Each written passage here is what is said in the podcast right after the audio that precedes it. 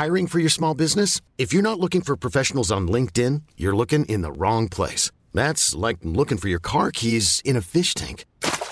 LinkedIn helps you hire professionals you can't find anywhere else, even those who aren't actively searching for a new job but might be open to the perfect role. In a given month, over 70% of LinkedIn users don't even visit other leading job sites. So start looking in the right place. With LinkedIn, you can hire professionals like a professional. Post your free job on linkedin.com slash achieve today. Hey, it's Danny Pellegrino from Everything Iconic.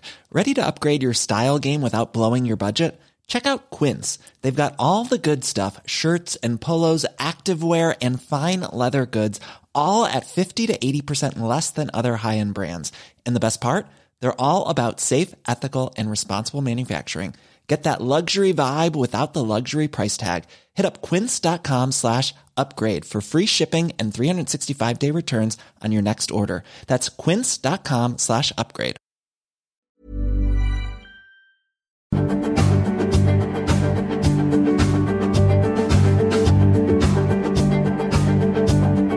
The Mr. Beacon podcast is sponsored by Wiliot, scaling IoT with battery free Bluetooth.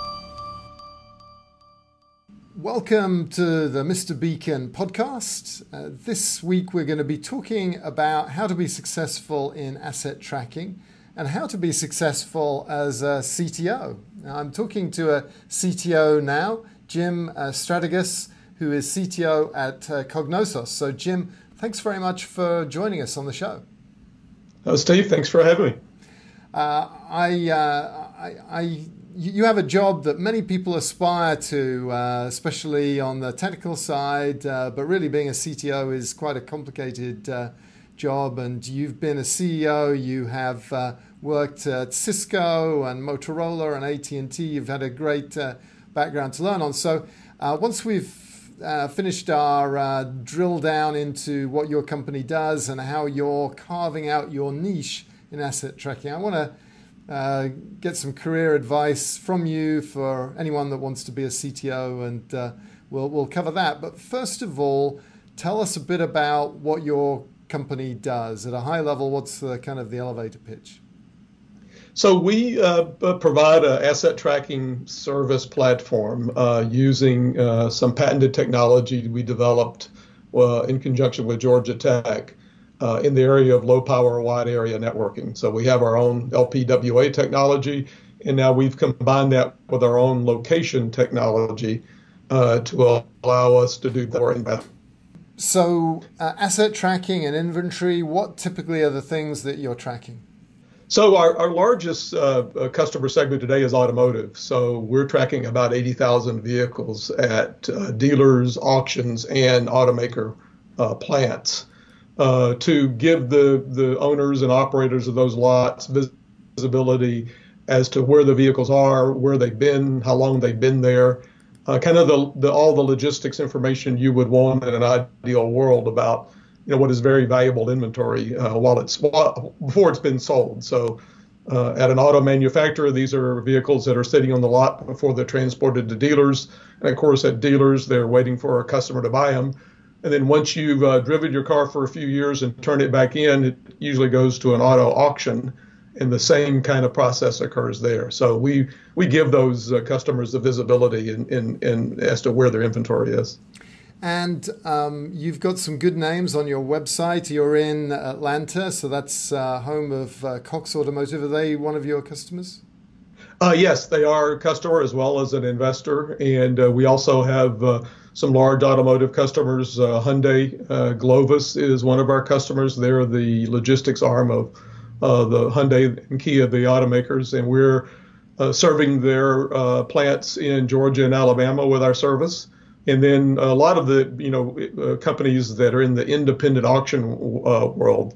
Uh, companies like uh, Dealers Auto Auctions uh, up in Spokane, Washington, they're one of the largest independent auto dealers in the country with probably five or 6,000 vehicles in inventory. So it's pretty much across the board in the auto industry of anybody that needs to know where their cars are, not while they're driving down the highway, but you know while they're sitting in, in the big parking lots.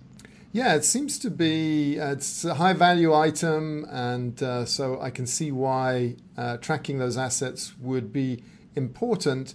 but why create your own LPWAN technology? Are we short of LPWAN technologies or? Uh...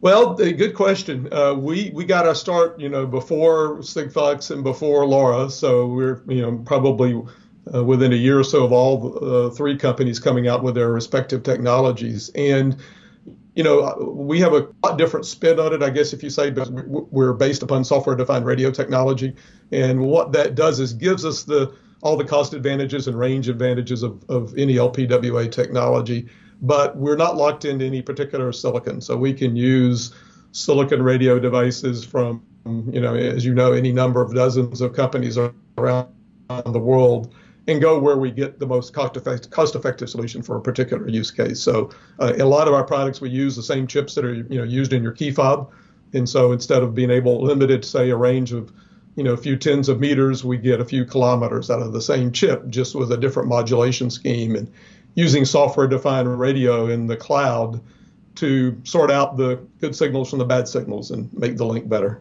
Okay, so you're getting great range. You don't have to pay royalties to uh, Semtech, who create uh, LoRa, and you get to use commodity chips, but you get that additional range. Um, and you know, what, why do you need the longer range? Because uh, Bluetooth has pretty good range, doesn't it?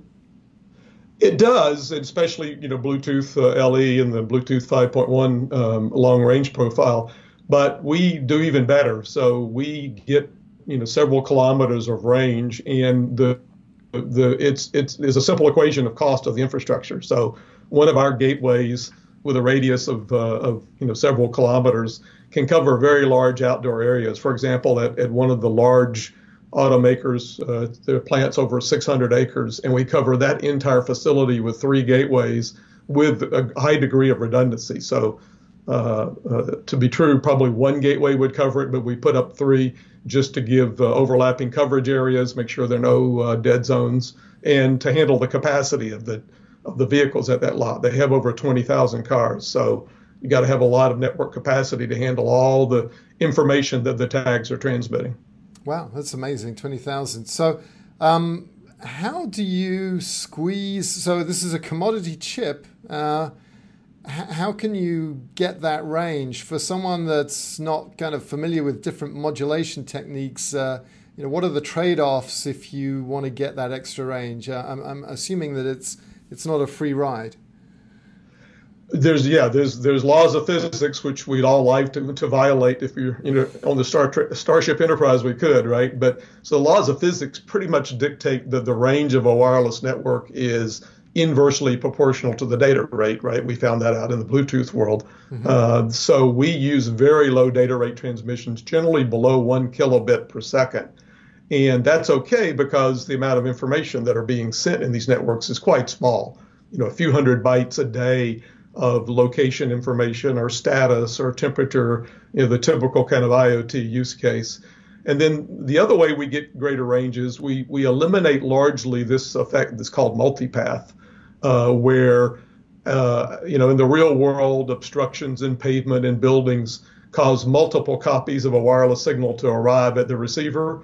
And by using the software defined radio technology and our cloud signal processing, we can kind of sort out the good signals from the bad signals and uh, increase the range by doing that. So the kind of a combination of using low data rates, we have a very advanced forward error, forward error correction code, and using the cloud signal processing to eliminate the multipath noise.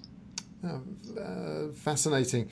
So you've used this term software-defined radios a few times. Um, can you explain what that means?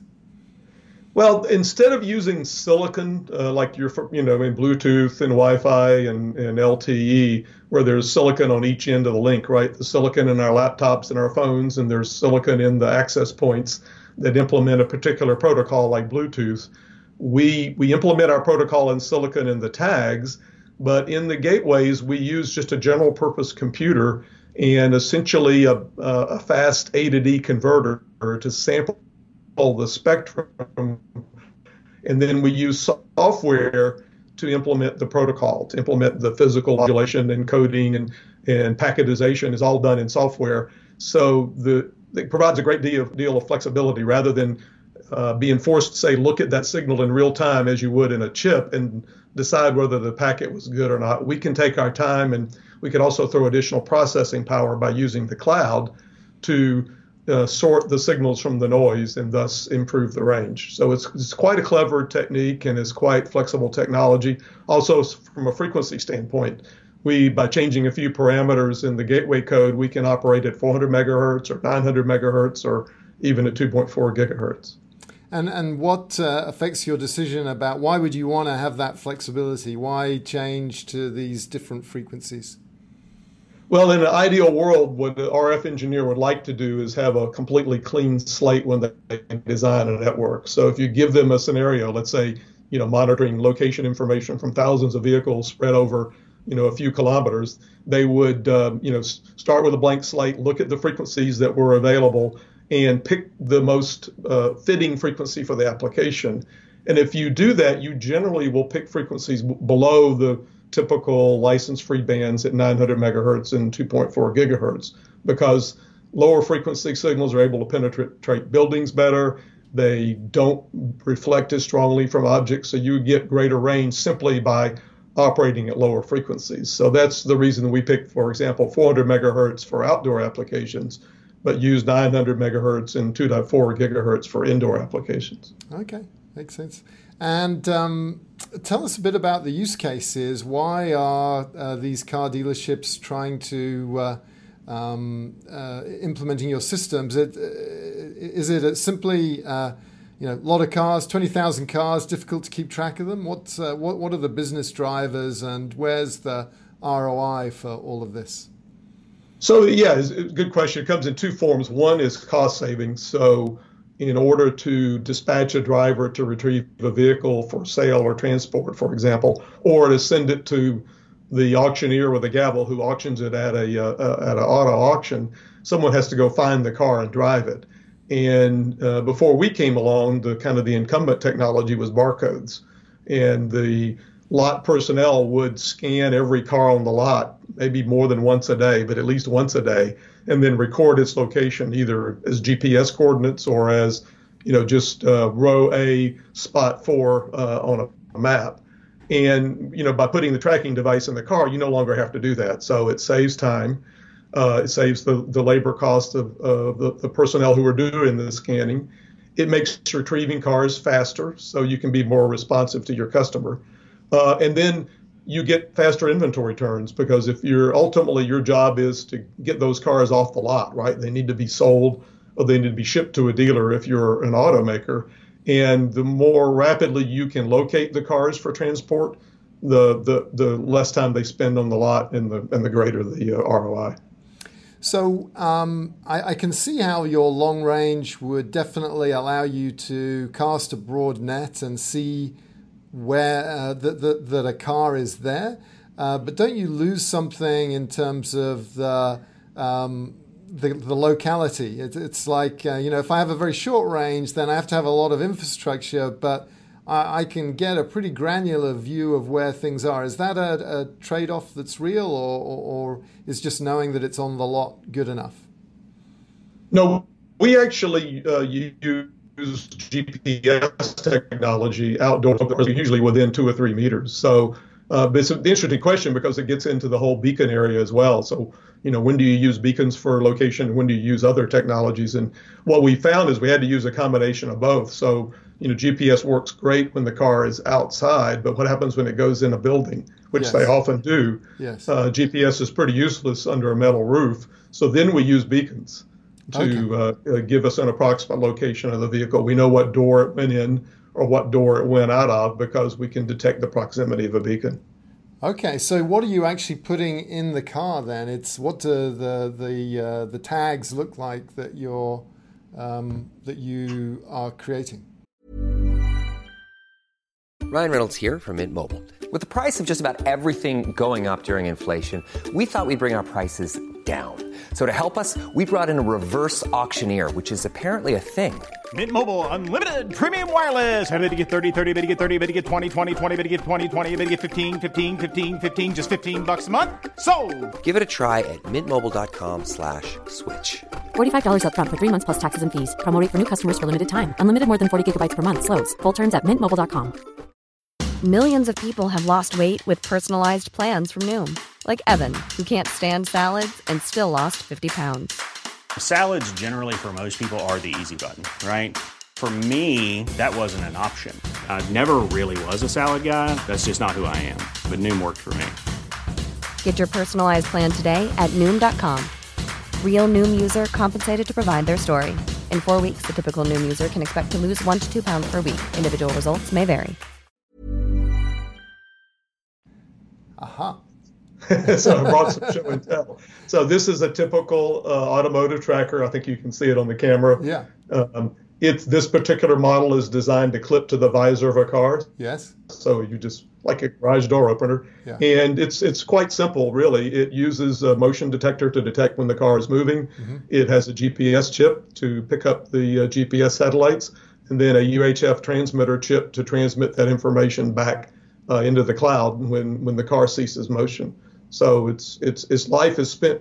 Most of his life is spent asleep until it's called on to do something by the motion of the vehicle.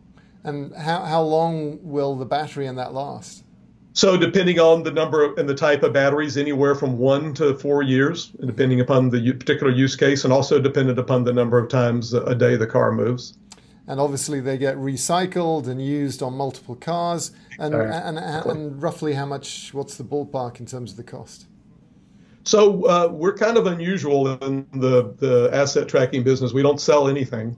So we actually provide the har- all the hardware, all the infrastructure, and all the applications uh, as a SaaS business model for a subscription fee of a few dollars per month per vehicle. You know, the more vehicles you have, the the lower it is, and the fewer, the higher it is, as it would be any case with a with a SaaS uh, business model. So it's kind of an interesting value proposition for us as a company and for our investors, and it, obviously it it gives an impetus for the engineering team to always looking at ways to reduce the cost of this device, Yeah. because obviously that improves our bottom line and our customers' bottom line. Yeah, I'll, I'll show you the other the other side of the the uh, the product line. That's a, a beacon based tracking device. I'll turn it right side up, and you can see that on the website. But this is designed for tracking in a hospital. So it can't use GPS, so it actually uses beacon localization. Okay. And so you're doing um, uh, trilateration to uh, do that or just RSSI or? It's actually a, a, a- an RSI, RSSI based technique that uses the fingerprint of the space uh, to locate the, the beacon. It, it actually, or locate the tag. The tag listens for beacons, and we use beacons uh, as you know our indoor GPS, if you will. Okay. And um, uh, so are you using your um, gateways uh, with that? Yes. Or, okay. Same So gateway you're- technology, just at a different frequency, and they're put in you know wiring closets instead of outdoors on light poles. And what are the assets that typically people are looking to track? So this goes back to the old RTLS definition. You know that that that acronym came out of healthcare uh, in the early days of uh, of RTLS in hospitals. So that's the market that we're addressing with this particular product is healthcare. But you know the same core technology, maybe with a different form factor and perhaps a different battery, could be used to locate pallets in a warehouse or uh, anything that needs to be that's valuable and moves and need to be located. Right. All right. Um, and uh, are you do, using the same SaaS model uh, as uh, with the cars? Yes, we are. All right. Uh, presumably slightly lower cost, or uh, Yes. yeah, yeah. Yeah, obviously smaller form factor. It doesn't use GPS, so it's a little bit less expensive to manufacture. But uh, yeah, we, you know, I think it's it's a, it's a real need within multiple industries uh, these days to locate things indoors. And you know, beacons are great uh, for proximity localization. If you walk by uh, uh, something with a beacon on it, you know it immediately with a smartphone. But if you don't have a smartphone, uh, you have need other ways of uh, using beacons to locate objects um, in, in, in X, Y, and Z. So SaaS is the, it's the fashionable thing. If you want a good valuation, then you you have a SaaS business model. So uh, have you always done it that way, or was there a transition to that? No, we, we started out that way. You know, I'm, a, as you know, an electrical engineer and been through many startups, and every startup made something that was hard, right? that you had to go sell. And as you know, when you either make chips or make you know devices that have chips in them, you're always looking at your gross margin and what the price points are and the competitors' price points, and then you sell the product, and then you kind of say, you sit back and say, oh, I'm done. That customer is happy, and, and we can go on to the next thing. So we, you know, I guess because we'd done that before, and because some of my partners are very experienced SaaS software you know, leaders, uh, we decided to give it a try, even though there's hardware in our in our product, obviously, to to develop a pure SaaS business model from day one. And how how did the company get founded? What was the what's the founding story? So I guess I was the first guy to to wake up and say, you know, I think this technology that we had worked on with, at Georgia Tech was was interesting, and uh, we filed some patents, and and darn if the patents didn't get issued.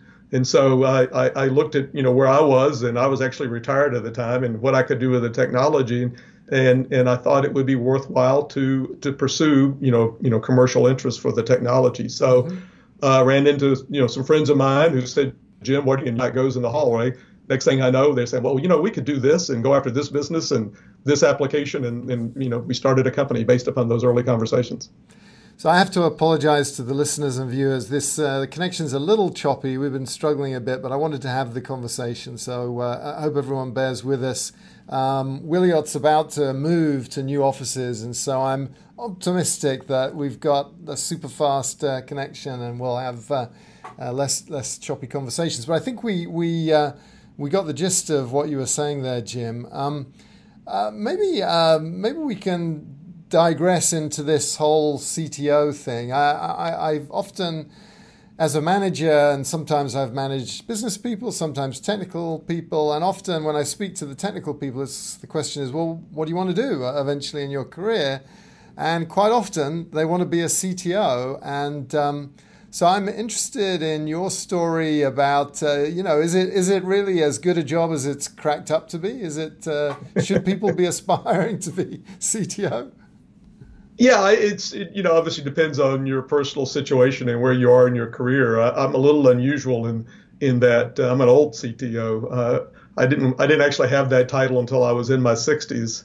So uh, I've had all the other titles pretty much. And uh, I, I, would have to say, and just in perspective, I like this one the best. Okay. Uh, it's, you know, partly because you know my name were, was on the original patents. It was kind of natural for me to assume that role. Mm-hmm. And uh, the more we grew the company and had customers and investors, the more I liked the what that the the role in, in, entails, which is you know providing the strategic direction of the company's technology, especially around intellectual property. I spent a lot of of the early days of the company, obviously uh, working with the, on the patents and making sure that our IP was well protected, and then look at product architectures, not just for next year but the year after. So yeah, it's it's a fun gig, uh, and um, I, I, envy the younger guys that just go and, and, and, get involved with startups and take on the role of CTO at a young age. I think it's uh, it's it's it's good to have worn different hats, and and the CTO role is uh, can be quite fulfilling.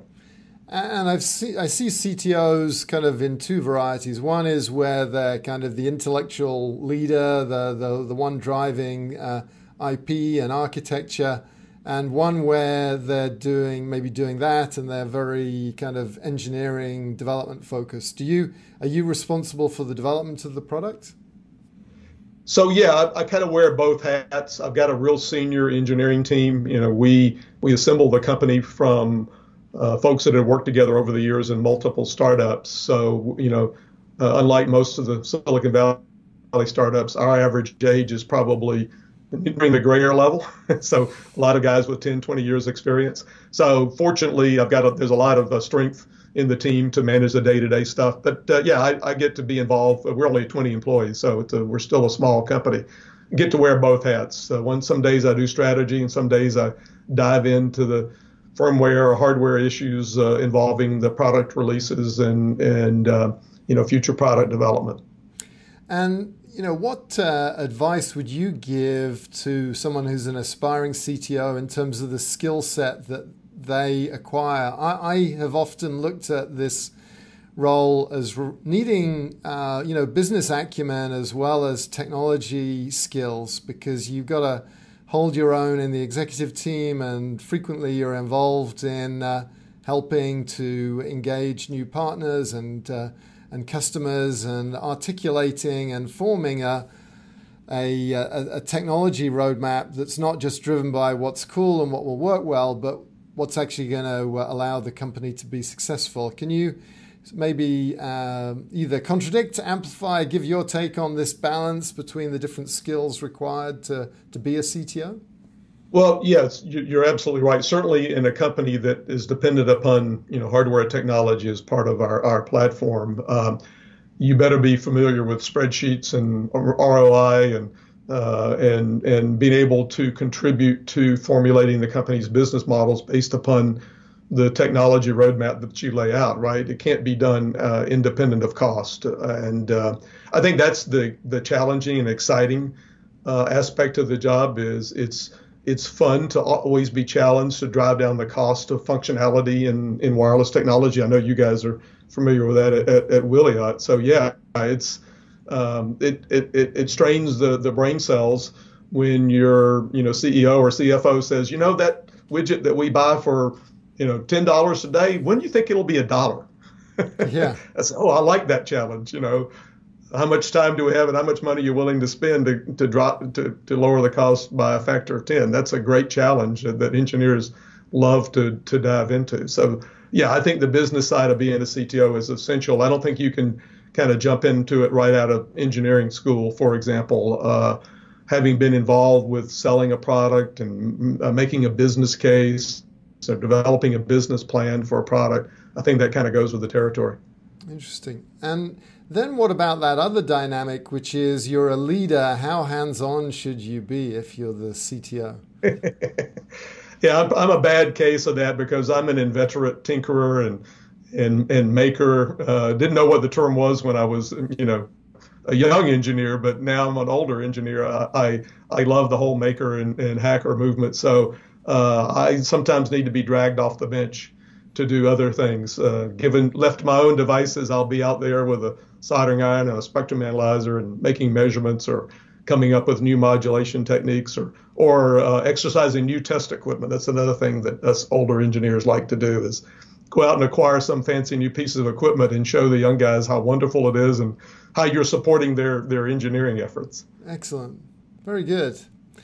Well, that's fascinating. Thanks very much, Jim. I, I uh, enjoyed hearing a bit about what you guys uh, are doing at uh, Cognosos, and uh, uh, hopefully, uh, I think I've learned a bit through our conversation about LP WAN and software-defined radios, and the the business model is is really cool that you guys are ex- executing too. And thanks for your perspective on um, um, on on the career thing as well, and how to be a CTO. So. Um, appreciate your time. Yes, Steve. No, thanks for having me as a guest. And I'd encourage you know listeners obviously to check out our website. And we have new products that, of course, Bluetooth based for indoor locations. So I'd encourage all your listeners to uh, check that out. And obviously, if anybody has any questions, feel free to reach out. Thanks a lot.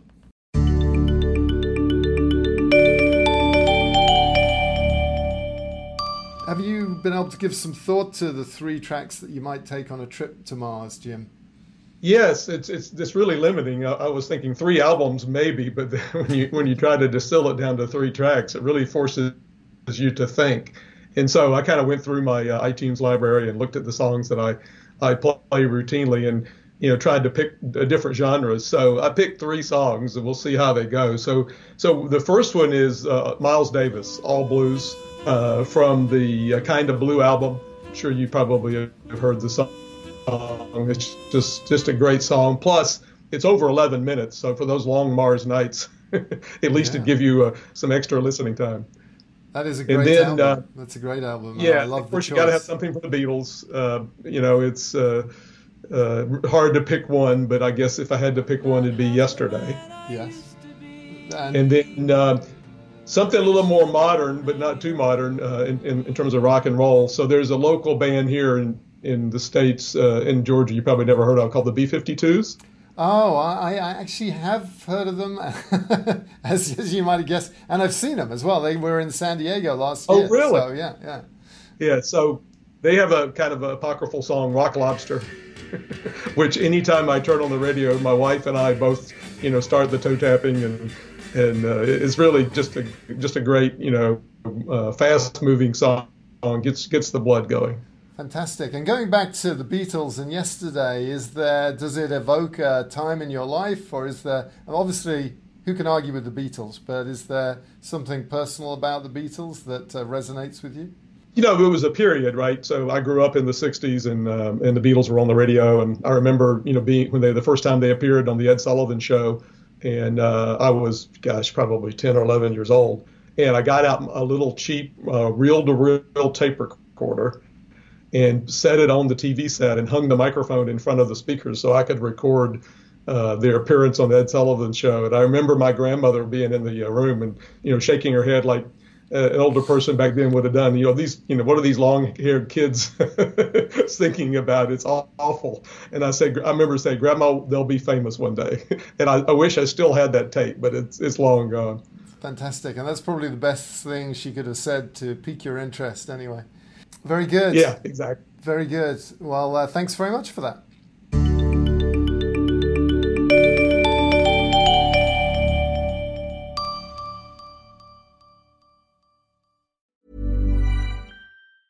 Small details are big surfaces. Tight corners are odd shapes. Flat, rounded, textured, or tall.